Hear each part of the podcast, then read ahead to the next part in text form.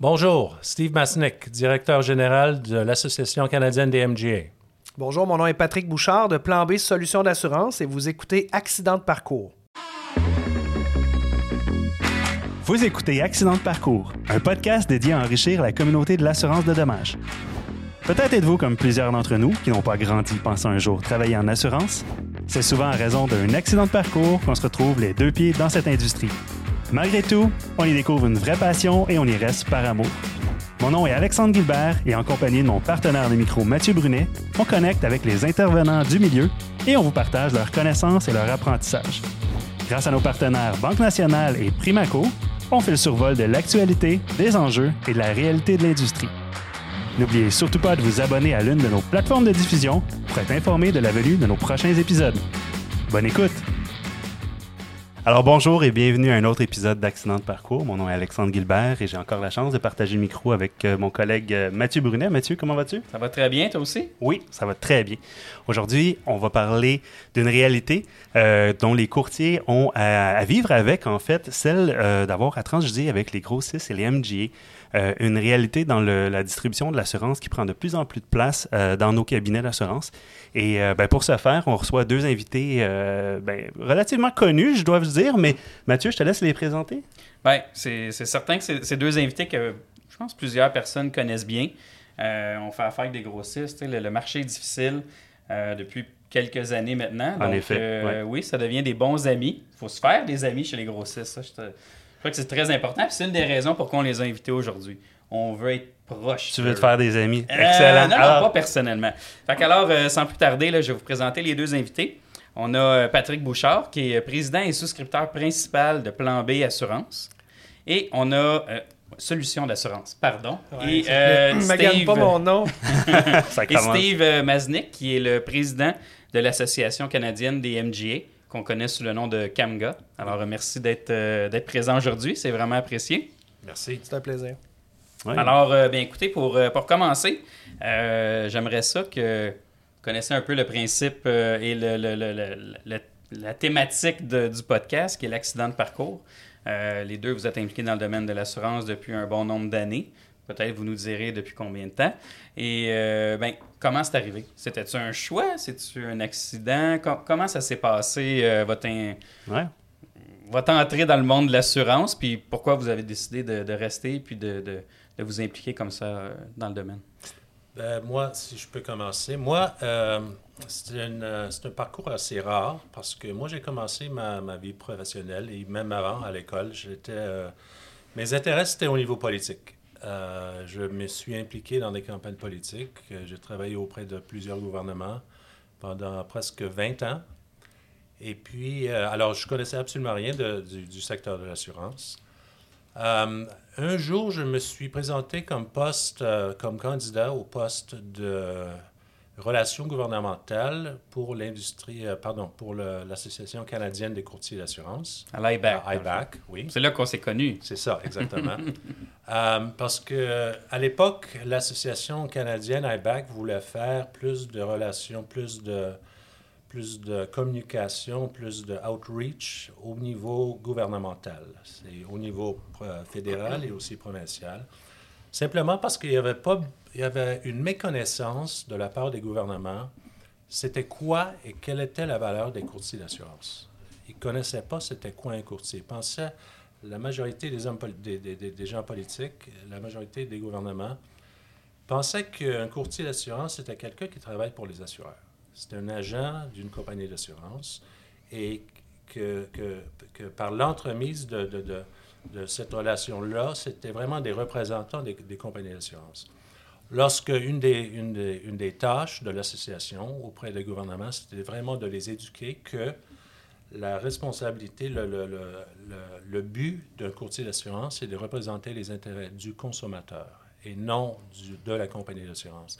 C'est-à-dire transiger en, euh, en, respectant les, les, les intérêts du, du, consommateur vis-à-vis des compagnies, euh, des différentes compagnies d'assurance. Alors, on avait une grosse tâche. Euh, mon boss à l'époque, le, premier jour que j'ai commencé, le, le, président de IBAC, m'avait dit que, écoute, tu connais absolument. Moi, je lui ai dit, je connais pas. Je, T'arrivais à zéro. Là. Oui. Un Ok, vrai T'avais une accident de police parcours. d'assurance pour, euh, pour ton auto, ta maison, et that's it. là. C'est ça. Et une fois par année que je recevais la police, je le mettais en haut du frigo et je le- j'oubliais que, que, que la police était là. Alors, je connaissais absolument rien de l'assurance. J'ai dit ça à mon boss. Écoute, moi, je connais absolument rien de cette industrie-là. C'est pas grave. Tu connais du monde au gouvernement, en politique. Et l'assurance, le, le secteur, le- l'industrie de l'assurance, tu peux l'apprendre. Alors, moi, je t'embauche parce que, à cause de tes connexions, à cause de tes relations avec les, hommes, les, les- gens politiques et les gouvernements. Alors, c'était ça mon, mon accident. Ouais. Et combien de temps t'es resté euh, chez iBack? Presque une quinzaine d'années. Wow, tout de Euh, même. oui. Euh, alors, c'était un bout de temps. Ce qui m'a permis de, de- de connaître beaucoup de monde, comme Mathieu, comme Patrick, comme les, les- beaucoup de courtiers à travers le Québec et en fait à travers le pays. Et, euh, ainsi que beaucoup de, beaucoup de personnes qui travaillent de- dans le domaine de- des assureurs et aussi dans le domaine des MGA, des grossistes. OK. On reviendra après ça à la, À la Camga. à- à la Camga, mais Patrick, toi, euh, l'accident, euh, comment il est Es-tu un arrivé? accidenté? Non. Non? Non, moi, je suis Ah, ben, peu D'abord, t'es plus, t'es plus invité. Non, non, c'est pas vrai. moi, je suis. Je je- on pourrait plus dire mon parcours plutôt qu'un accident de parcours parce qu'en réalité, je me plais à dire que j'ai débuté dans l'assurance à l'âge de 12 ans, alors que mon père, à l'époque, était directeur des ventes d'une promutuelle. Fait que souvent, là, dans les foires agricoles, j'allais l'aider à donner des crayons, gonfler des ballons. Puis moi, ça m'a donné le goût de ce que mon père faisait. Je voulais m'intéresser à ça. Puis euh, c'est à l'âge de, de 20 ans que j'ai fait mon AEC en assurance de dommages. Bien sûr, après m'être pété la gueule dans deux, trois programmes euh, de cégep, là, dans, des, dans des choses qui menaient pour moi absolument à rien. Alors, j'ai fait mon AEC, puis euh, j'ai été respectivement euh, expert en sinistre, j'ai été agent, j'ai été euh, directeur de souscription, j'ai même donné des cours à l'Institut d'assurance. Ah, j'ai donné... t'as vraiment tout fait, Oui, là. j'ai touché à tout. Puis, plus précisément, là, par rapport au, au volet grossiste, moi, en 2008, euh, j'ai travaillé pour un grossiste pan-canadien. Euh, J'étais directeur du bureau de Québec. Puis, ça m'a donné, euh, ça m'a donné une autre perspective de qu'est-ce qu'était l'assurance. Parce qu'avant ça, j'étais agent dans une promutuelle. Alors, euh, moi, c'est loin d'être un accident de parcours. C'est carrément un choix de carrière. Puis, ça fait maintenant 23 ans que je suis dans l'industrie. Je suis à mon compte depuis 2009. Euh, j'ai deux cabinets. J'ai Bouchard et Associés Solutions d'assurance qui est en distribution avec les clients. Puis j'ai Plan B Solutions d'assurance qui dessert à, un- à peu près un réseau de 300 cabinets au Québec là, pour euh, les capacités de souscription qui m'ont été accordées par trois compagnies. Ouais, puis les choses vont bien, tu as le vent dans les voiles. On va en parler tantôt Oui. avec tout ce qui s'en vient aussi pour toi. Donc, Oui. euh, bien content. On voulait euh, mettre la table, en fait, puis parler de la réalité des MGA. Puis tout d'abord, dire c'est quoi un MGA, parce que c'est peut-être un peu méconnu pour certains. Euh, on, on sait parmi les gens qui nous écoutent, là, il y a des étudiants, il y a des agents, il y a des souscripteurs. Donc, le terme MGA n'est pas quelque chose Même qui des, est... des nouveaux courtiers. là, tu sais, euh, Absolument. Faut leur, faut leur montrer c'est quoi, puis c'est à quoi ça sert, puis à quel moment. Si tu permets, ben, je, vais, je, vais, je vais expliquer qu'est-ce qu'un MGA. MGA, c'est la désignation de Managing General Agent, euh, c'est-à-dire un agent général de gestion, si on peut dire, mais mal traduit. Euh, ici, la réalité, c'est plus d'être un grossiste en assurance. Moi, je vais parler pour la réalité du Québec parce que c'est ma province. là. Ouais. Euh, après ça, Steve expliquera un peu la réalité des autres MGA dans d'autres provinces qui est complètement différente. En réalité, un grossiste, un MGA, c'est un cabinet de courtage qui est certifié par l'AMF pour distribuer des produits d'assurance qui lui sont euh, autorisés par les assureurs avec qui il fait affaire. Donc, euh, c'est simple. Exemple, euh, je vais parler de mon programme en assurance habitation. L'assureur avec qui je transige, lui, il veut pas gérer ce volet-là. Il se dit, moi, je vais faire affaire avec un cabinet, je vais lui déléguer les autorités de souscription selon des guides de souscription très clairs qu'il doit respecter avec des conditions très claires. Et c'est à lui de faire la distribution, le marketing, la tarification, l'émission des polices, la facturation. Alors, eux, c'est euh, un, pour un MGA, dans le fond, c'est l'extension de une ou plusieurs compagnies d'assurance au niveau de la souscription parce que eux n'ont pas soit de présence de bureau au Québec ou encore ils n'ont pas d'employés ou bien ils se disent ben nous pour tel créneau de produit comme toi tu es un spécialiste eh bien on te fait confiance puis tu deviens notre extension pour ce produit-là ou c'est c'est- c'est- cette catégorie d'assurance-là puis tu fais notre travail pour nous. Selon une certaine capacité, un Ouais. volume de primes qui sont prêtes à... Oui, exactement. Selon des cadres très précis qui doivent être respectés parce que eux, comme ils te font confiance, tu es eux. Alors, si tu fais mal ton travail, eux autres, ils vont perdre confiance envers toi. Puis le procédé, c'est simple, c'est qu'eux autres, ils te disent Tiens, tu as tant de volume à ramener. Occupe-toi-en, fais-le bien, puis je viens te checker deux, trois fois, quatre fois par année, m'assurer que tu respectes, c'est ça, que tu fais les choses. Puis si tu fais bien les choses, ben on, on va peut-être t'en donner un petit peu plus, on va te donner des capacités plus grandes. Parce que euh, faut que vous sachiez aussi que les, les- les assureurs maintenant dans le marché qu'on qu'on connaît, c'est de plus en plus rare de voir, ben, ça arrive encore, mais tu sais, souvent quand tu as un risque de 10 millions, c'est bien rare qu'un assureur va dire c'est beau, moi je mets 10 millions sur la table pour ce risque-là. Alors, euh, en assurance commerciale, ce qu'on voit, c'est que les, les- les cabinets vont passer par un, ce qu'on appelle un leader, un assureur lead. Puis, euh, souvent, l'assureur va dire ben écoute, moi, ce risque-là, je vais prendre euh, 50% Là, le courtier, lui, il faut qu'il appelle une autre compagnie d'assurance. Mais c'est pas toutes les compagnies qui veulent suivre les conditions de pas l'autre. tous les courtiers qui ont des contrats d'agence avec beaucoup d'assureurs. Ah, exact. C'est une réalité qu'on vit. Là. Oui, il y a des grands cabinets, mais les cabinets de petite, moyenne taille, euh, ça peut être difficile d'avoir euh, plusieurs assureurs. Ouais. euh, Puis c'est là, c'est là que nous, on intervient parce que comme on représente un ou deux ou trois ou quatre ou cinq compagnies, ben nous, on est capable de faire un plan pour aider ce courtier-là à compléter sa cédule. Ce que tu peux voir aussi là, dans d'autres provinces, ou même au, Can- au Québec, il y a des grossistes qui sont spécialisés, exemple, dans l'assurance des risques maritimes. Euh, eux, leur créneau, c'est de faire du maritime. Ils font rien d'autre. Par contre, l'assureur qui est derrière le programme, il n'y a, pas pignon sur rue. Ça peut être un Lloyd's qui est situé à Londres, ça peut être un assureur qui a un permis provincial, mais qui délègue son autorité. Puis lui, ce grossiste-là, ce MGA-là, ben, c'est lui qui s'occupe de la distribution, du marketing, de l'émission, de la facturation, ce que je vous ai dit tantôt. Tu nommes pas les réclamations. Sont gérées comment les réclamations avec un MGA? Ça, c'est. ben, ça, ça dépend. Ça dépend de l'entente. Je vais te donner un exemple. là. Mettons, moi, en assurance habitation, j'ai deux assureurs. J'ai Echelon, j'ai Lloyd's. Euh, avec Echelon, eux autres, euh, ils aiment bien que ça soit géré à l'interne pour l'ouverture du sinistre, mais souvent, ils vont donner le contrat de gérer en tant que chef d'orchestre le sinistre à un, un cabinet d'expertise de sinistre. Par contre, Lloyd's, qui eux, euh, bon, c'est un syndicat qui est à Londres, lui, il fait ce qu'on appelle affaire avec un third party administrator, qui est TPA, un, TPA exactement, qui lui va agir comme chef d'orchestre, mais il peut être situé en Vancouver, il peut être situé à Toronto, mais le sinistre est survenu au Québec. Fait que c'est lui qui va agir au nom de l'assureur pour faire la gestion du sinistre. Puis C'est lui qui va nommer l'expert en Il sinistre. va venir mandater des ça. indépendants, probablement. Exact. Une, OK. euh, Il y a combien de, de grossistes au Québec? On sait-tu à peu près combien, que- combien ça se chiffre? au Québec, il y a environ une vingtaine. OK.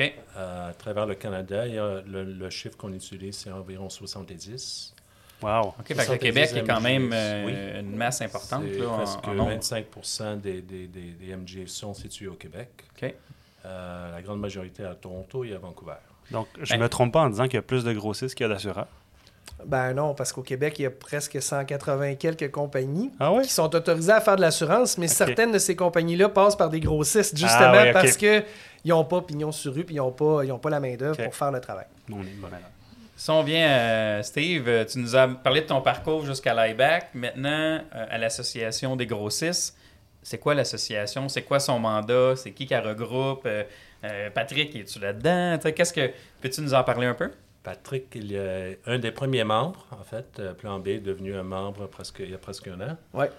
Euh, nous avons environ, comme j'ai dit, il y a 70 MG au Canada, euh, de taille moyenne, petite et grande, euh, comme les courtiers. Camga a comme, comme adhérent 54 MG de, des 65-70, euh, de toute taille, de petite, de moyenne, de grande. Euh, le secteur des MGA, en fait, euh, ce que l'association va faire, c'est vraiment une association provinciale, euh, professionnelle qui fait exactement la même chose que le RCCAQ fait pour les courtiers au Québec et le BAC fait pour les assureurs. C'est vraiment de, gérer la structure, l'environnement de croissance pour les MGA. On a vu, il y, il y avait beaucoup de discussions récemment, les derniers 5, 10 ans, 15 ans, qu'il n'y a pas de structure avec les MGA. Les gens ne comprennent pas exactement c'est quoi un MGA, c'est qui qui paye les réclamations. Une des questions que vous, euh, dont vous discutiez avant, c'est euh, une des questions que beaucoup de, beaucoup de personnes qu'ils ont, c'est qui qui les, les réclamations. Et ça, c'est l'assureur que le MGA a un contrat avec. Euh, la gestion de la réclamation s'est faite, comme Patrick l'a mentionné, entre les deux. Ça dépend du contrat que tu as avec, ce- avec cet assureur-là. Ouais. Mais la, la- la- la somme monétaire qui est payée pour la réclamation, c'est l'assureur lui-même. Et c'est une des mécompréhensions que je dirais beaucoup de courtiers ont. Qui qui paye? Alors, c'est vraiment, c'est l'assureur. Alors, la, sol- la solvabilité de la police d'assurance est assurée par les règlements et par la- l'assureur lui-même. C'est pas le MGA qui paye ça. OK. Euh, en termes de volume, euh, je dirais que nos membres transigent environ 70 de, de, de police commerciale et 30% de lignes personnelles. OK. Euh, autant de, gros montants pour le secteur lui-même, c'est environ 3,5 milliards de dollars de volume qui est transigé par les Ce qui n'est pas rien. Non, c'est. euh, et comme je disais, c'est environ 70% Alors, c'est environ 20% du, en ligne commerciale sont transigés par les MGA au Canada. C'est une proportion qui, qui a grossi dans les dernières années ou c'est stable? Énormément. Euh, oui. énormément. Euh, chacun de nos membres, gros, euh, voit des croissances de volume, et ça, c'est du nouveau business, entre 25 et 75% par année, chaque année des derniers trois ans. Alors, Wow. Impressionnant. Oh oui. Ben, regarde, moi, je, je peux parler de chiffres. Là. Écoute, j'ai euh, dans Bouchard, je suis, j'étais grossiste et en retail en deux- de- depuis 2016. Mais en 2019, moi, j'ai créé Plan B Solutions d'assurance pour différencier mes deux canaux de distribution. Puis, euh, tu sais, j'avais peut-être 1,5 million de volume dans Bouchard et Associés en tant que grossiste. Puis, j'avais peut-être environ une trentaine de cabinets. Mais euh, en 2019, là, j'ai fait une transaction. J'ai acheté un volume d'un autre grossiste qui euh, a transféré la liste des renouvellements. Fait que moi, j'ai pris en charge ce volume-là pour ce produit-là. Mais parallèlement à ça, j'ai un de mes assureurs qui a dit Tiens, maintenant, on ouvre le commercial. Écoute, je suis passé de 1,5 à 7 millions la première année, puis là, je vais finir à 11 millions euh, avec trois assureurs, euh, surtout avec Échelon là, comme assureur principal. Mais euh, bon, avec les bonnes nouvelles que, que j'ai annoncées dans- il y a- depuis deux semaines. Parlons-en. Mettons les choses au clair. On en profite-tu? Oui, oui, absolument. Ben oui, parce que, écoute, euh, j'en ai entendu des vertes puis des, des pas mûres parce qu'il y a des gens, on s'entend. Moi, je suis pas du genre à, à à tirer, sais. ça se dit-tu tirer des lauriers? Non, je suis pas. On va dire que c'est ça. Je la connais pas l'expression, mais. Je je suis pas du style à me vanter, mais il Ouais. y a pas mal de monde qui me connaissent, mais il y a beaucoup de gens qui ont été surpris par cette transaction-là. C'est qu'en réalité, euh, moi, je vais être assis sur mon X, puis mon X, c'est de faire de l'assurance. Je suis un bon gars d'assurance. Souscripteur principal. Souscripteur, oui, exactement. Relation assureur, relation courtier, développer des programmes, faire de la souscription, ça, c'est vraiment ma grosse force. Euh, pour ce qui est des gestions de ressources humaines, administration, finances, euh, écoute, j'ai étudié en assurance, moi, j'ai pas étudié en, RH. Alors, euh, ben écoute, j'avais une opportunité de me joindre à un groupe qui, eux, prennent charge de ce que moi, je suis pas bon à faire. Puis eux, ben, leur travail, c'est de, de, de- de- me donner les ailes que j'ai de besoin pour être capable de progresser. Fait pour en revenir à la question, est-ce que c'est un domaine où ce qui est en pleine croissance? La réponse, c'est oui, parce que avant de me joindre au groupe Cinex, euh, écoute, j'allais cogner aux portes de tous les assureurs, puis je me suis fait envoyer promener, là, mais sur un méchant temps. C'est difficile, même avec Ben toi, oui. l'expérience, Ah. le volume. Puis tout le monde me connaît, ben, tout le monde, tu sais, je veux dire, j'ai été Oh oui. président du RCCAQ, j'ai été impliqué avec l'Institut, j'ai donné des cours, écoute, il n'y a rien que j'ai pas fait, là. Puis même Euh, là, c'était quand même difficile de te ouais. faire. euh, Ouais, Mais en parlant de ça, là, ouais. Toi, t'es grossiste, courtier. Bah, c'est Euh, ça. De, de- de- de quel côté tu, tu te sens plus? Assureur, courtier? Où, où tu te situes là-dedans Ça euh, dépend tout le temps, c'est c'est quoi la situation, parce que, bon, euh, si, exemple, moi, demain matin, euh, Mathieu, tu me présentes un risque à laquelle j'ai une capacité de 1 million, mais que je crois fermement à ton, à ta- à ton, à ton besoin, ou ce que tu me dis, Pat, pour compléter ma cédule, j'ai besoin d'avoir 2 millions, ben moi, mes guidelines avec mon assureur, mes assureurs, c'est de prendre un. Ben là, je vais me concentrer beaucoup plus du côté courtier, puis je vais aller vendre mon, mon- ma salade à mon assureur pour dire, regarde, j'y crois à ce dossier-là, on peut-tu donner un coup de main? Moi, j'ai un million de capacité que tu me donnes comme autorité, mais j'ai besoin de deux, fait que je vais aller ce qu'on appelle en prior submit. Je vais aller voir mon souscripteur chef à Toronto, puis euh, cette personne-là va me dire c'est beau, j'y crois ou j'y crois pas.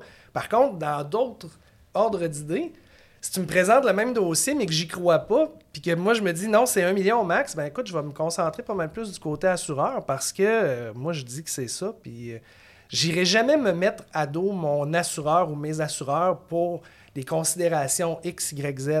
Fait que je dois à la fois protéger mon marché qui est mon assureur, qui est mon apporteur de business, mais je dois aussi protéger mon courtier qui est aussi mon apporteur de business. Moi, je suis entre les deux tout le temps, Ouais. tout le temps, tout le temps. qui n'est pas une relation facile, en effet.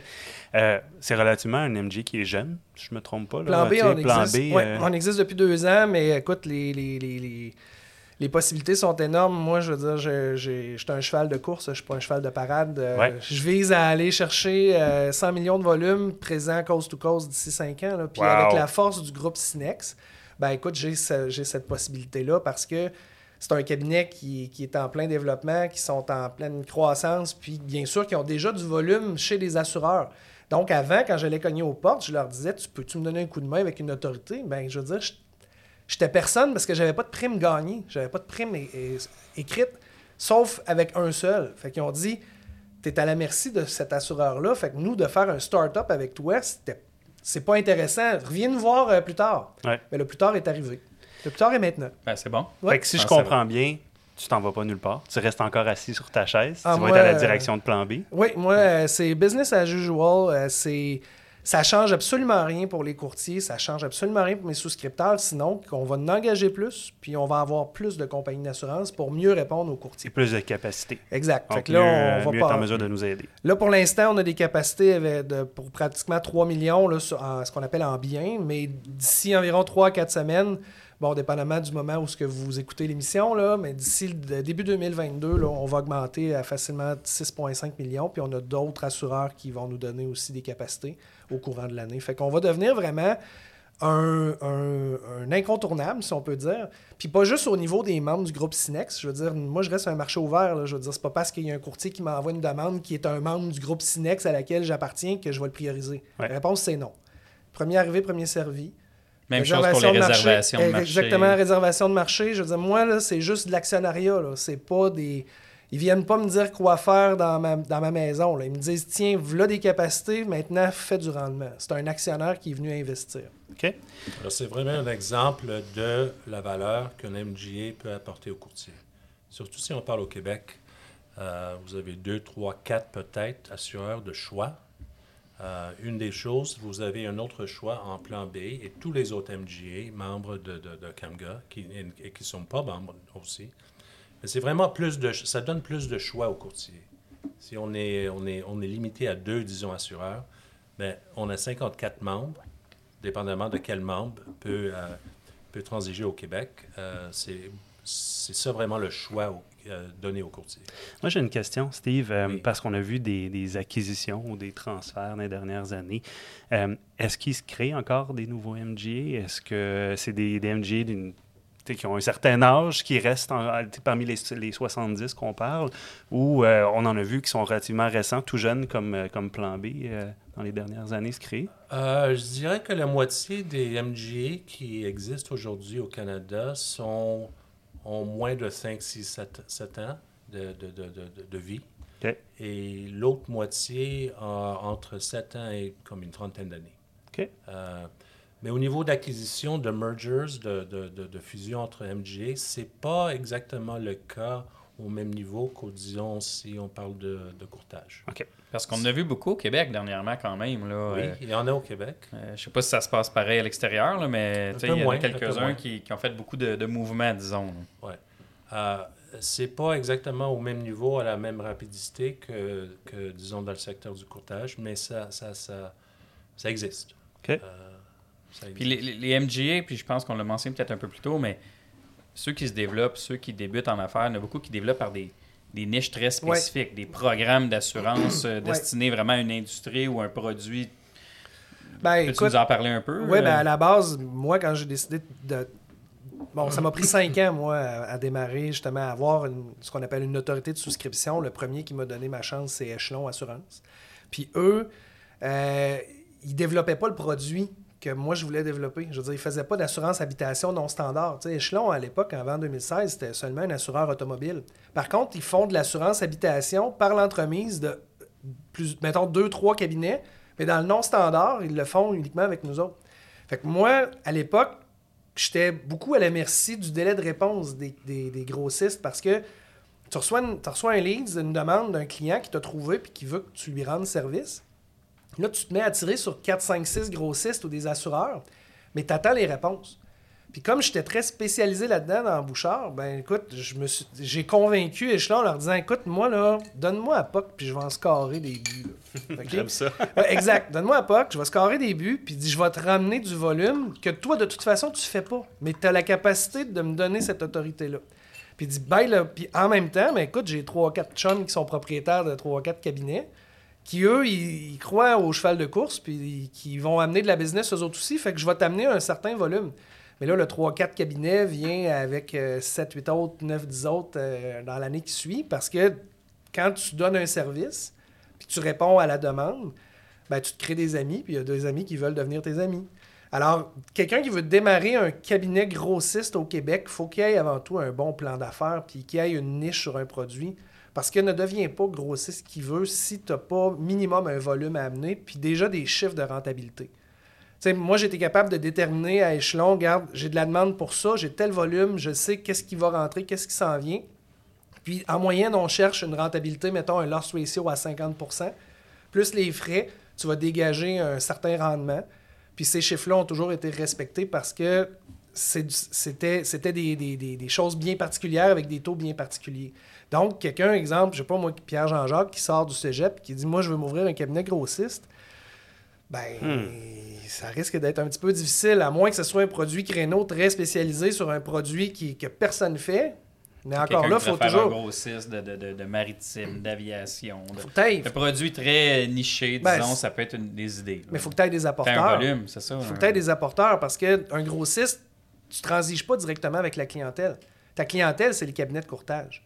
Donc, si toi, ton travail comme grossiste, c'est de te faire connaître, comme quoi tu as un produit d'exception avec une tarification qui est compétitive ou juste, là, à ce moment-là, ce qui fait la différence, c'est le service. C'est la qualité du délai, de- de- le temps d'émission, la facturation et tout ça, c'est l'équipe derrière toi. Donc, quelqu'un qui veut démarrer un grossiste, ben, il y a déjà, tu sais, je veux pas décourager personne, mais il y a d'affaires à avoir un, Avoir des bons amis déjà dans le réseau. oui, puis des euh, apporteurs de business qui vont l'encourager puis qui vont l'aider, là, parce que ça se fait pas en criant ciseaux. là. Et des bons, parce que tu dois leur faire confiance par rapport au risque qu'ils t'apportent. Parce que ton temps, je veux dire, t'en reçois tes demandes. là? Ben, Euh, je vais te donner un exemple. J'aimerais ça partir un programme, mettons, je vais te sortir une idée, là, mais du forestier. OK? Partir un programme forestier. J'aurais beau avoir deux, trois assureurs qui vont accepter de se splitter le risque selon un certain pourcentage, mais je connais rien dans le forestier. ouais. Ça me prend quelqu'un qui connaît ça. Tu sais, mais la, la personne qui va faire l'émission de la police, la facturation, je veux dire, c'est, tel que tel. Mais le courtier qui amène une business dans un risque X, une niche particulière, quand il explique son risque au souscripteur, il s'attend à ce que le souscripteur comprenne de En quoi il parle. Fait que donc, quelqu'un qui veut démarrer un produit niche hyper spécialisé, il faut que tu aies un souscripteur d'expérience qui comprend de quoi il parle. Ben, ça, je pense que ça, ça- c'est là que tu, aussi tu ressembles au courtier, parce que le courtier Ouais. qui rentre dans une ligne d'affaires aussi se doit de connaître sa ligne d'affaires puis d'être à l'aise avec, avec ce qu'il va représenter comme parles le même langage. euh, à son client. Exactement. Sinon, ben, on perd un peu de crédibilité, puis à la limite, ça peut être un, un danger de, de- de- d'erreur et omission. là, Ben oui, de- absolument. De s'aventurer à des choses qu'on ne connaît pas. Euh, au niveau du recrutement dans les MGA, euh, que ce soit un peu partout au Canada, ici, dans votre expérience, c'est-tu aussi, euh, euh, comment dire, euh, je ne vais pas dire une problématique, mais une- une, euh, un défi, disons, euh, pour, C'est un pour défi. plusieurs? Oui, c'est un défi. Absolument. Je dirais, euh, chacun de nos ca- euh, 54 membres MGA euh, sont présentement en train d'embaucher du monde. Euh, si on voit une croissance de entre 20 et 70 par année de volume, c'est un bon problème à avoir. Mais un des, un des challenges, un des problèmes avec ça, c'est il faut remplir euh, les bureaux. Il faut avoir du monde. Pour, Ouais. euh, si on a, disons, euh, euh, on était à 200 soumissions nouvelles par année, euh, par, par, par- par jour. Maintenant, c'est rendu à 400, 500 soumissions nouvelles. euh, Ah ouais, hein. nouvelles Par soumissions grossiste. Par, jour, par grossiste, oui. Écoute, il y a des journées, nous autres, on peut en recevoir, puis je suis marginal. là. Il y a des grossistes qui en reçoivent exactement comme Steve l'a dit, du 3 à 400 demandes. Mais c'est parce qu'il faut que tu sois capable de livrer. là. Puis dans un délai de réponse, parce que, exemple, dans le non-standard, c'est tout le temps pour tout de suite, c'était pour hier, c'était pour là, c'était. faut que tu répondes à la demande, puis souvent, le courtier, je veux dire, des, le courtier, on les aime, mais des fois, ils peuvent être tannants. je veux dire, je l'ai été tannant pendant des années. tu sais, t'envoies une demande, t'envoies le courriel, 10 Il minutes après, il appelle, il dit Hey, tu- vas-tu le traiter? Je Parles-tu c'est de moi, là? Non, non, non? mais, tu sais, c'est- mais ça, c'est une réalité. Puis, euh, ce qui fait la grosse différence là, dans un grossiste, c'est le manpower. Faut que tu aies du monde qui répond à la demande. Mais en même temps, regarde, présentement, là, j'ai besoin, de trouver quelqu'un qui est spécialiste en responsabilité civile. Je peux pas prendre quelqu'un qui sort du cégep, là, qui a aucune expérience là-dedans. Fait que moi, mon target, ben c'est plate, mais je vais aller essayer de piger d'intal d'un assureur, d'une personne, puis je vais me rendre intéressant, puis je vais lui faire comprendre ma mission puis mon objectif. Par contre, quand je veux faire de l'assurance habitation, ou ce que c'est un petit peu moins, euh, c'est un petit peu moins technique, faire affaire avec un jeune qui sort du cégep, puis qui est plein d'ambition, je veux dire, j'en ai engagé là, plus un, plus un qu'un autre. Là. Ces gens-là, ben, je les ai fait progresser. Ils ont commencé avec l'habitation, là, sont rendus dans le propriétaire foncier. Là, ils commencent à faire euh, des participations sur des risques. Puis en attendant, mais mon seigneur, lui, est rendu que maintenant, il va faire telle, telle chose, telle chose, telle chose. Fait que c'est une question d'équilibre. Autant le souscripteur d'expérience qui a des connaissances hyper techniques dans un volet technique, moi, c'est un target. Si je veux développer ce créneau-là, que de prendre quelqu'un qui sort du cégep puis d'un un bleu, là, de le former à 100%, là, c'est, euh, Fait que la personne qui sort du cégep ou peu importe la formation, ben, AEC, DEC, elle a la possibilité de- Ah oui. d'une belle carrière quand même dans, Oui. dans, dans- dans le réseau ou dans les dans, dans, tu sais, dans, dans- dans les MGA. Oui, Donc, tu peux apprendre tellement de choses, là. Ça tu peux- peut, être, ouais, ouais. ça peut être leur accident de parcours. Ouais, Ouais. bien tomber, dit. de tomber dans un, dans un. Puis je pense qu'il devrait avoir une approche auprès des cégeps. Auprès, je ne sais pas si vous êtes aussi présent. Moi, de ce que j'en entends, souvent, quand on est à l'école, on entend parler du courtage ou des assureurs directs, mais très rarement des MGA. Puis Ouais. cette voie-là, je pense qu'il y aurait. ben, Peut-être ça fait partie euh, du travail que la CAMGA veut faire, mais Oui. oui, hein? Absolument. On est en train de, de- de commencer à. euh, l'association est nouvelle. Ça fait un an et demi qu'on existe déjà. Euh, alors, un, des mandats de l'association, c'est vraiment de, faire du reach out, du outreach euh, au cégep, au collège, euh, aux écoles, pour leur démontrer, vraiment pour, pour éduquer, c'est quoi un grossiste, c'est quoi un souscripteur. Et la différence entre travailler, disons, pour un assureur comme souscripteur ou pour un grossiste comme souscripteur, il y a beaucoup plus de liberté, il y a beaucoup plus un élément d'entrepreneur de, pour un souscripteur qui travaille pour un MGA qu'un assureur. Euh, c'est vraiment plus l'entrepreneuriat à travailler pour un grossiste ou un. MGA, comme Patrick peut l'expliquer parce que ça fait... Oui, puis euh, une autre idée que je sortirais aussi, euh, qui vient pas de moi, mais un de, je veux dire, tout le monde connaît Gabriel Morneau de chez Chess, euh, qui est très fort sur les réseaux sociaux, mais c'est une discussion que j'ai eue avec lui. Il disait d'avoir une table des grossistes au congrès du RCCAQ, c'est aussi Hmm. intéressant pour les courtiers que d'avoir une table des assureurs. Parce que c'est la réalité de tous les cabinets de transiger avec les grossistes. Parce que s'il y en a un, justement, des, des assureurs qui dit non, je te prends pas de tel risque, ça te prend une porte de sortie. C'est là que les grossistes interviennent parce que le même assureur qui te dit non, il peut le dire oui par l'entremise de l'autorité de souscription qui a accordé Parce à un c'est pas les mêmes grossiste. critères, c'est pas Non, les mêmes. euh, C'est pas les mêmes taux, c'est pas les mêmes critères, c'est pas le même. re- Tu sais, c'est pas. ça- C'est juste que si ça peut. eux- Bon, mettons, eux autres, ils disent, OK, je veux pas que ça rentre directement parce que, euh, bon, euh, je sais pas, mes taux sont pas bons. Ben, lui, il peut, délé- tu sais, il peut quand même donner une délégation d'autorité à un grossiste qui, lui, va le faire à trois fois la tarification normale pour un risque désigné, mais que lui, il sait qu'il y a une rentabilité avec ce cabinet-là parce qu'il y a du volume avec. Tu sais, c'est- il y, a- il y a plein de sujets de discussion là, que les grossistes, là, nommez-en, là, comme, comme Steve il dit, on a une vingtaine ici, c'est sûr que Je peux dire que l'idée de faire la table, elle a été euh, communiquée. Donc, euh, elle Ouais. cheminera, euh, Petite plug Euh, ici, je m'adresse à la bonne personne. ben, has been. mais- Has been. C'est pas grave. Ex, bonne on, est, personne. on est dans la même chaise là, maintenant. Oui, on est rendu, ouais, t'es rendu gouverneur, mais en même temps, euh, je pense qu'ils ont une oreille, tu sais, que ce soit euh, Jean-Pierre de chez Assurancia Groupe Tardy ou que ce soit bientôt Marise comme future présidente, elle a transige et lui-même transige avec des grossistes. Donc, Ben oui. je pense qu'il serait sensibilisé à ça. Puis c'est c'est bon pour tout le monde d'entendre le point de vue des grossistes parce que c'est une réalité qui est. qui- tu peux pas passer à côté. Ouais. Surtout ce que les grossistes amènent aux courtiers au Québec, comme je l'ai mentionné, c'est du choix. C'est Ouais. Vraiment du choix. Il n'y a pas beaucoup de choix, même moins au Québec que dans, les, dans le reste du Canada. Euh, mais ce que les, les- les- les membres de CAMGA, les, les grossistes, les MG apportent aux courtiers, c'est le choix et l'expertise. Y a-tu des enjeux euh, politiques? Tu, sais, tu disais que tu as une expérience politique euh, quand même euh, euh, Là, je vais laisser étendue. Mais tu sais, y a- y a-tu des enjeux politiques avec les, les grossistes? Est-ce que vous faites de la représentation fédérale, provinciale ou autre? euh? Euh, Association? Non, pas vraiment. Pas parce, encore, que, parce que vraiment, le- le- les règles de, de- conduite, de business practice, de déontologie sont vraiment, euh, sont, sont vraiment fortifiées et sont mises en place par les assureurs et les contrats que le grossiste a avec l'assureur. Alors, c'est pour ça qu'il n'y a pas vraiment d'interaction entre les régulateurs provinciaux et les grossistes. C'est plus euh, les assureurs eux- eux-mêmes qui gèrent comment, qui gèrent le comportement des grossistes. OK. Euh, ce qu'on a fait comme association, parce qu'on est nouveau, il n'y avait pas vraiment de structure dans le secteur, on a créé un code de déontologie, ça fait un an, que tous les membres de CAMGA euh, suivent. On a récemment, il y a quelques semaines, on a, dévoilé un code de réglementaire de standard minimum que chaque grossiste membre de CAMGA euh, va, être adhérent, va, va obéir dès janvier le 1er 2022, c'est-à-dire dans quelques semaines.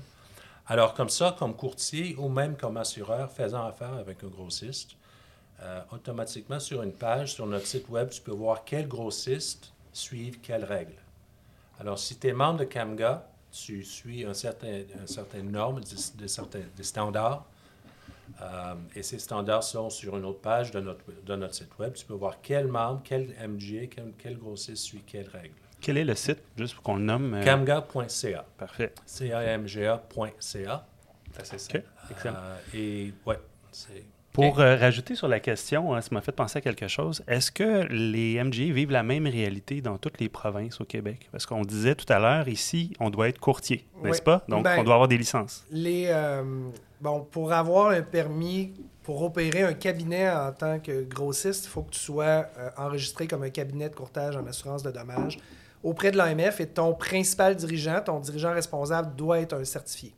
Par contre, les tâches d'un souscripteur chez un grossiste euh, ne sont pas celles d'un courtier d'assurance. Alors, euh, comme, comme le travail d'un grossiste, c'est de faire de l'analyse, de la tarification, euh, ton souscripteur euh, n'a pas nécessairement besoin d'avoir un permis de courtier si ses tâches restent vraiment dans le cadre de faire de la tarification de la souscription. Par contre, exemple, Mathieu m'approche puis il me dit Patrick, le fameux million que tu me donnes, j'ai besoin d'avoir 2 millions.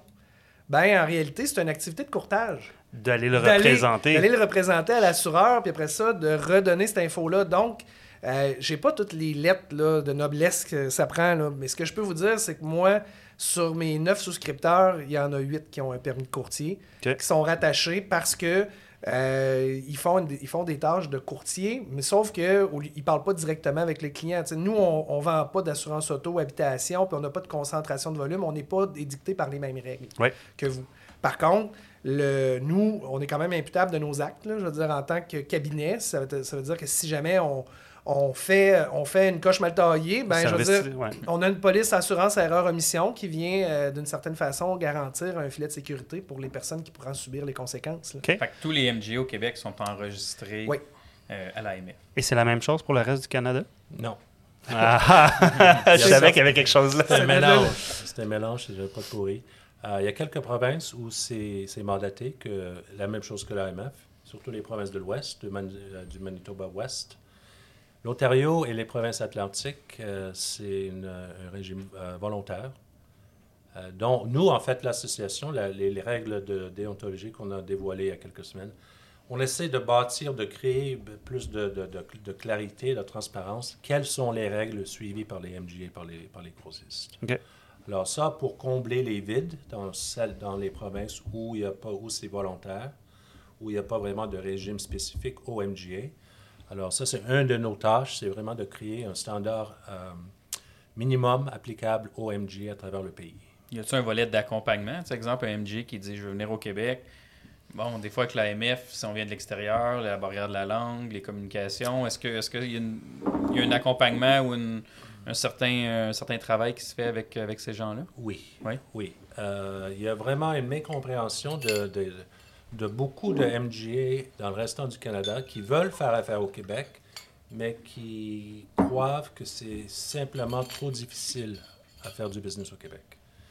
Alors, c'est une, des, une de nos tâches, c'est vraiment de... de- une, autre- une de nos tâches, c'est vraiment de- de- d'ouvrir le marché québécois aux MGA en dehors du Québec pour offrir, offrir pouvoir euh, d'offrir plus de choix aux Plus de choix. J'imagine vice-versa. Est-ce que les. MGA du Québec, ça peut être intéressant aussi d'aller à l'extérieur. tu sais. C'est pas juste nous qui veut. Non, non, non. euh, On a fait- Je pense que nous, si ça. on peut euh, parler de nous à l'extérieur, ça peut être intéressant. Ben, idéalement, il faudrait que ça soit les mêmes règles partout au Canada. C'est ça.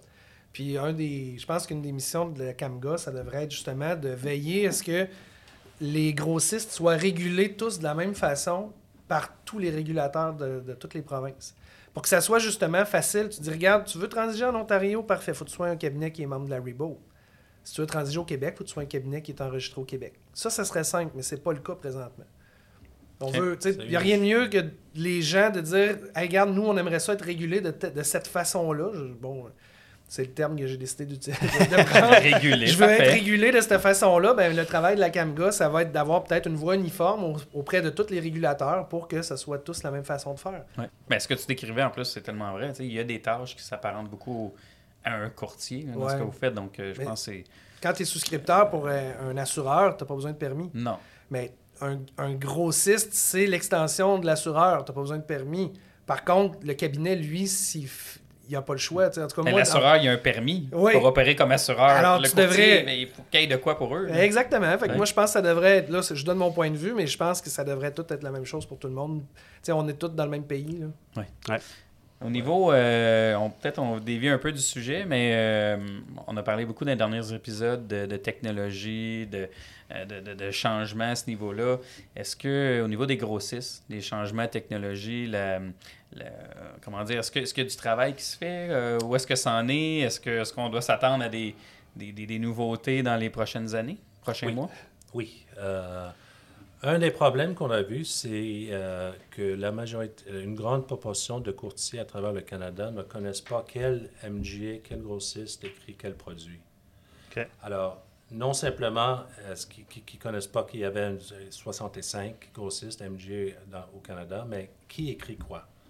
Alors, une des choses qu'on est en train de bâtir maintenant, qui va être dévoilée probablement au mois de février, mars euh, 22, c'est un- ça va être une plateforme pour, euh, qui, qui va être ouverte à chaque courtier au Canada.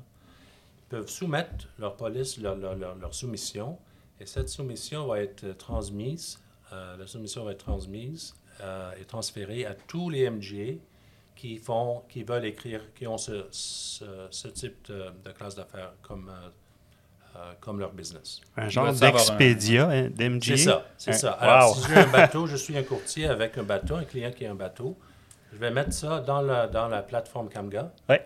Cette soumission va être transmise à chaque MG qui écrit les, les risques euh, marins. OK. Ouais, parce qu'il n'y a rien de pire. Euh, Sérieux, je l'ai vécu là, à mes débuts. Là. Tu recevais tout. Je recevais de tout.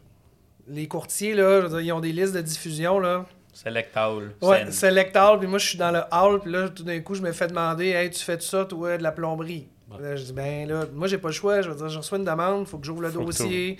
Après ça, il faut que je le classe, puis après ça, il faut que je réponde, puis ma réponse, il faut que je le joigne au dossier. Ben, à ce moment-là, un portail comme ça qui va faire un- du très bon dirigisme, c'est une excellente affaire parce que ça permet de sauver énormément de temps. Tu sais, si je reçois 200 demandes dans une journée, mais qu'il y en a en réalité 75 qui m'intéressent, moi, les 125, il faut que je prenne le temps là, quand même de gérer ces 125-là, alors que c'est des choses que je fais pas. Hmm. Puis dans un autre ordre d'idée aussi, au niveau technologique, ben écoute, il est- un cabinet euh, grossiste, ça utilise un BMS exactement comme tous les autres cabinets au Québec. Ça peut être euh, n'importe lequel. Euh, faut que tu, sais, je veux dire, faut que tu gardes euh, les dossiers clients, il faut que tu fasses ta facturation, il faut que tu fasses euh, tes activités, il faut que tu fasses tes listes de renouvellement. Donc, la plupart des... Les grossistes, le but, c'est que c'est eux qui émettent la police au nom Fait que de vous émettez vos polices. Oui, absolument. Tu sais, moi, je, je suis. Oui, je fais la souscription, mais j'envoie pas ça comme une balle. Tiens, va faire un circuit l'assureur une fois que j'ai tout mâché. Non, c'est moi qui émets le document avec le- les formulaires qu'il m'a autorisé d'utiliser. Puis, euh, pour ça, ça me prend un système qui me permet d'émettre les documents. Puis, présentement, je vais parler bien sûr en, mon nom, mais il existe toutes sortes de systèmes d'émission de police. Là. Tu poserais la question à grossiste XYZ, l'autre, il n'y aura pas la même réponse. Moi, j'utilise un système là, euh, qui me permet d'émettre, mais j'ai un système, un BMS aussi, qui me permet de faire toutes mes activités, faire ma facturation en sous-agence et tout ça. là. Puis ton calcul de taux, tout ça, c'est fait à travers un outil technologique aussi? Non, Ah, OK. non. C'est fait à la main. C'est fait, C'est euh, fait à la main, ouais. hein? Non, j'ai. ben, mon objectif dans la vie, ce serait, euh, tu sais, sérieux là, si je pouvais avoir un portail qui fait que le courtier va dessus puis il, embarque tout ça. Ouais, Ah, je savais que t'allais commenter là-dessus. Ouais, mais tu sais, rêve cochon là. Ouais, oui, oui. Rêve cochon d'investir aussi plusieurs dizaines de milliers de dollars. Mais en même temps, je veux pas dénaturer mon travail. Mon travail là, à tu- moi, là, c'est de l'analyser le risque. Puis, tu sais, de faire une tarification, là, sérieusement, là, c'est très enfantin. Ce qui est difficile pour un souscripteur, c'est, pour un souscripteur, c'est d'accepter ou de refuser le risque. Le risque, là, je veux dire, moi, une fois que j'ai décidé d'accepter le risque, puis que je veux le, le tarifer, c'est simple, j'ai ma bonne vieille feuille Excel qui me dit telle prime, tel, tu sais, Tel tel, taux. tel taux, mets ça dans ton Policy Works, puis ça se calcule tout à la fin avec tous tes avenants. Ça, c'est magnifique. C'est sûr que j'aimerais ça, investir en technologie, mais là, je veux dire, c'est un petit peu embryonnaire pour moi présentement. Je veux dire, euh, ça fait deux ans là, que Plan B existe. Euh, par contre, il y a d'autres grossistes qui, eux, ont des portails extraordinaires. là. Je veux dire, je pense à celui d'April qui est mon Mais je pense même aussi, il y en a Ouais. qui c'est direct avec Policy Work. Là. Oui, Tu sais, qui veulent rentrer leurs tarifs puis qu'ils en aient des, des soumissions euh, oui. sans aller dans un portail. Ouais. Je, je t'inciterais à ne pas aller dans la voie du portail. Non, je, vais, Je te je vais- parle à titre de courtier. Parce que là, ton rêve cochon, il sonne comme un assureur en ce moment. Là. Non, mais le but d'un grossiste, c'est d'automatiser ses services là, Ouais. tu sais, pour essayer d'en faire le plus possible tout en maintenant le même degré de qualité puis de, de, de- de souscription. là. Mais en même temps, euh, tu tu veux pas dénaturer tes services. Tu veux donner justement du service puis tu veux être capable de le faire dans des temps qui sont respectables. Ouais. Euh, le fait d'avoir un système automa- d'automatisation pour essayer d'enlever le plus d'interventions humaines, ben, c'est le fun, mais je veux dire en même temps, le- c'est de l'assurance. là. L'assurance, tu auras beau avoir le meilleur système informatique de toute la planète. Il reste de Ça reste que c'est de l'assurance, puis ça prend un humain qui prenne la décision parce que euh, quand tu es grossiste, je veux dire, d'avoir un portail qui, qui lui dit OK, ton portail, bon, avec tel assureur, je peux pas faire des restaurants, mais avec tel assureur, je peux pas faire des syndicats de copropriété. Ben, donné, il faut investir dans la programmation, mais il n'y a rien de mieux qu'un humain présentement pour avoir toutes ces, guidelines-là, puis de faire un, d'écrire un risque là, selon euh, la bonne vieille façon de faire. là. Je reviens à l'Expedia Camga. Euh, c'est le nom que je vais y trouver. il n'y a pas un nom encore. Hein? Est-ce non, il n'y a que... pas de nom, mais Ok. je dirais c'est pas un portail, c'est une plateforme. Une plateforme, oui, mais j'aime ça. Moi, j'aime Eh, pas le nom. Est-ce que ça va pouvoir aider les courtiers et les cabinets d'assurance à sélectionner les bonnes propositions ou à, à faire un choix? Parce que, euh, je veux dire, euh, on a un problème de, de main-d'œuvre. Euh, quand vient le temps d'engager puis de former du personnel, trouver les, euh, monter une bonne proposition, la faire, la trouver la bonne, c'est pas toujours simple. là. On, on l'a vu dans, dans différents cabinets.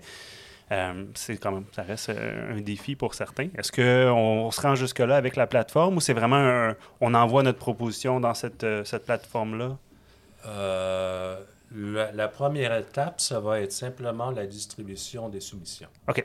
Après ça, il va y avoir des, il va, il va y avoir des produits de, de la valeur ajoutée que chaque MGA peut choisir ou chaque courtier peut choisir en top de la, de- du service de base de distribution. OK. Si tu veux mettre du AI là-dedans, du, du euh, actuarial, actuarial analysis là-dedans, ta soumission, tu peux, tu peux, tu, tu vas avoir le choix de faire ça, mais ça, c'est l'étape 3, 4, 5 euh, dans le futur. OK. Donc, Donc, les soumissions vont pas revenir de la plateforme. Ça va, ça va partir chez le grossiste être- ça- et ensuite revenir. Directement, Direct, oui, directement du, du, euh, du grossiste au courtier. Et puis après ça, vous continuez les communications, comme vous le faites aujourd'hui. Ouais.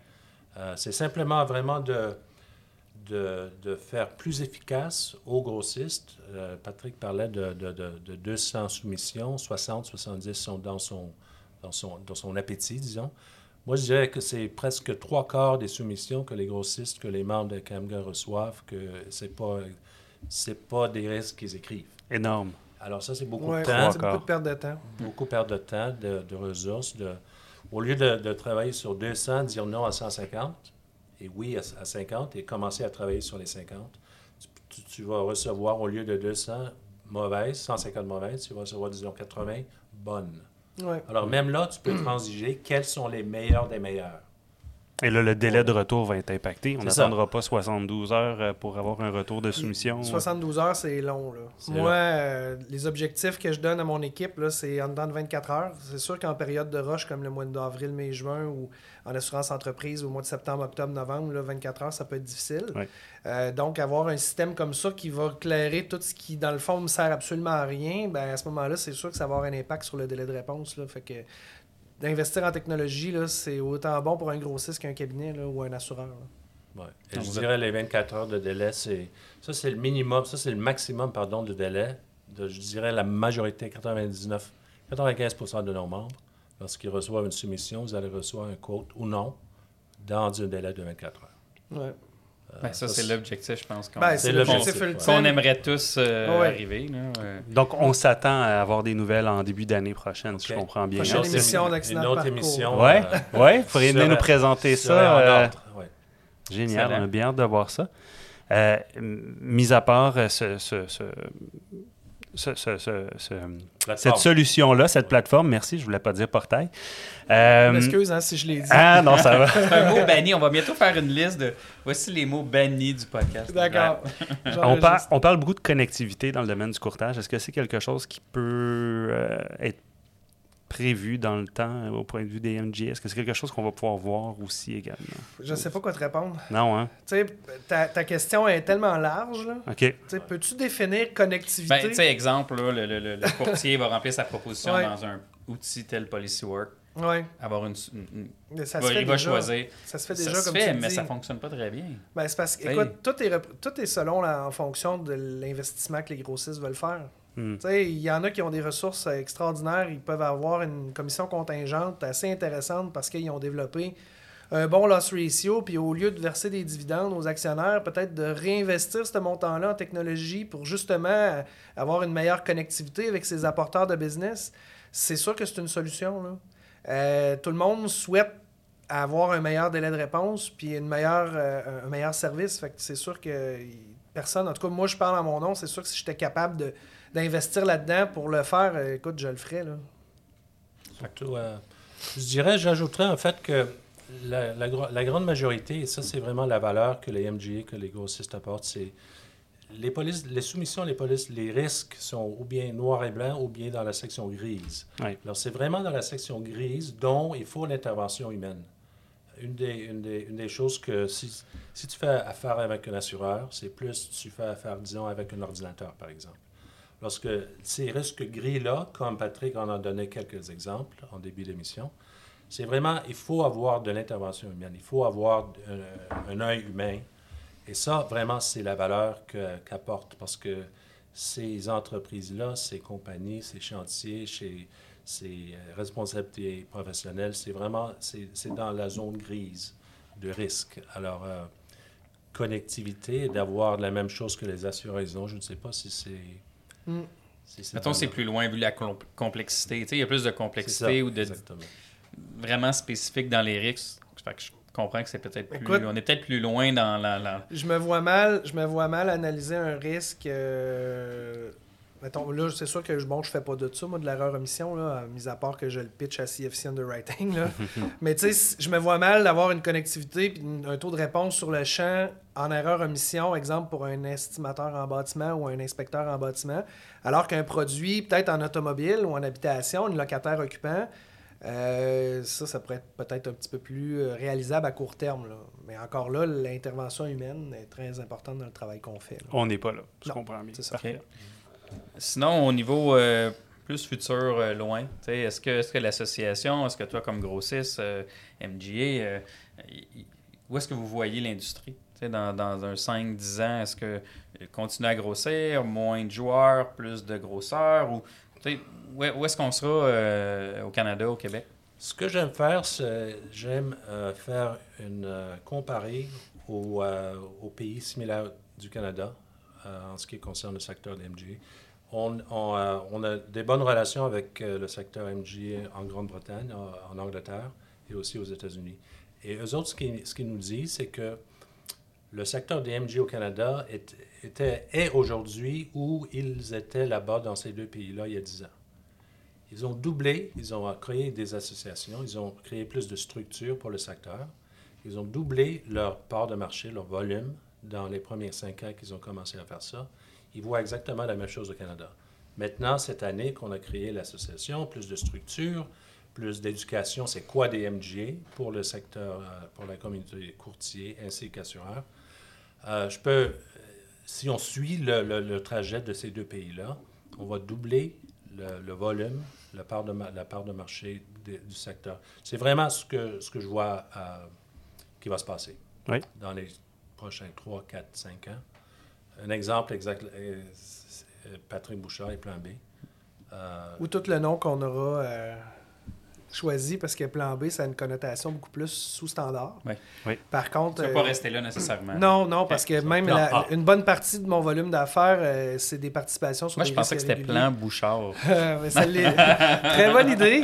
Mais tu sais, le plan B, euh, plan B, ouais, bon, regarde, ça n'a pas marché avec ton plan A, on va aller voir le plan B, c'était correct en 2019, mais justement, prends exemple, tu vois un, un énorme, un risque de 40 millions, d'un risque prestigieux, je sais pas, exemple, une grande chaîne d'hôtels, un grand syndicat de copropriété dans un centre de villégiature. Lui, il regarde le nom des compagnies d'assurance. Plan B, Là, il fait ouais. comme, bon, ben, je suis assurance par l'entremise de plan B. Fait que là, peut-être, pose des questions au courtier en disant, ben, c'est quoi ça? Ben, le but, moi, c'est, tu sais, de par le fait qu'une grosse partie de mon volume d'affaires, c'est des participations sur des risques réguliers, ben, je vois mal pourquoi je, conserverais le nom de plan B. L'entité elle-même, le Inc., peut rester là, au registre des entreprises, mais un autre nom d'usage, euh, c'est sûr qu'il faut qu'on le. Il n'existe pas encore. Il n'y a pas d'annonce ben, aujourd'hui. Non, il n'y a pas d'annonce parce Ah. que ça, c'est un brainwash qu'on va faire euh, dans les prochaines semaines.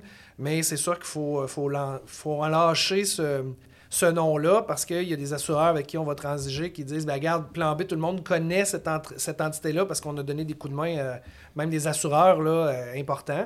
Euh, le but, c'est, peut-être d'avoir une nouvelle identité, mais tout en conservant. euh, le nerf de la guerre pour un grossiste, c'est de répondre aux demandes. Répondre au téléphone, répondre aux courriels. C'est c'est ce qui fait que tu existes. Parce que si tu réponds pas aux demandes, tu n'as pas de valeur ajoutée. Donc, le, le but d'un grossiste, c'est de continuer à donner l'excellence de son service, puis de progresser avec ses partenaires, puis de, de- de- de voir l'avenir comme est- en, en étant vu comme étant un centre d'excellence en souscription pour les cabinets, plutôt que d'être vu comme étant justement un plan B, Hmm. qui peut être temporaire. Alors que, écoute, il y a des cabinets de courtage là, qui transigent avec des grossistes depuis des années parce que c'est devenu des Ouais. chums, tu comprends? Parce qu'ils sont sur le Ils ont des fast track. spécialités, là, Oui. des victoires de. Exact, tu sais, exact. par Ben, c'est ça, mais eux, c'est des apporteurs de business. C'est des, c'est des courtiers qui amènent la business qui a close parce qu'ils connaissent le souscripteur, connaissent le patron, ils savent que c'est c'est canné d'avance.